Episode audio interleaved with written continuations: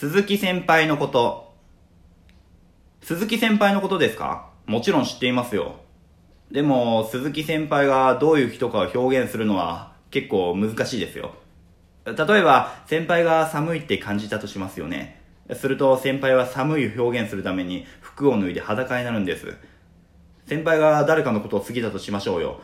そしたら先輩は好きを表現するために逆立ちするんです。他には、そうですね。あ先輩は、あの、ラーメン屋では必ず半チャーハンと半ラーメンを頼むんです。いや、喧嘩はめちゃくちゃ弱いです。全然抵抗しませんから。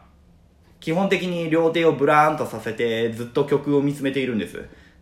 前に尋ねてみたことがあるんですけども、殴られてる最中、あれは何を考えてるんですかって、そしたら、50億年前の地球のことを考えてるとか言うんです。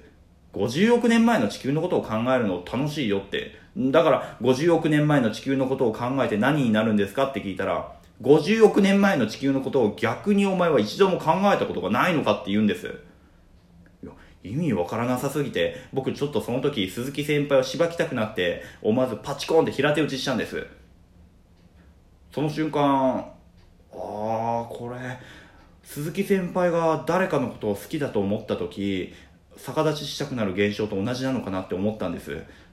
そしたら、今度は急に、猛烈に先輩のことを愛おしくなって、僕、先輩に習って逆立ちしてみたんです。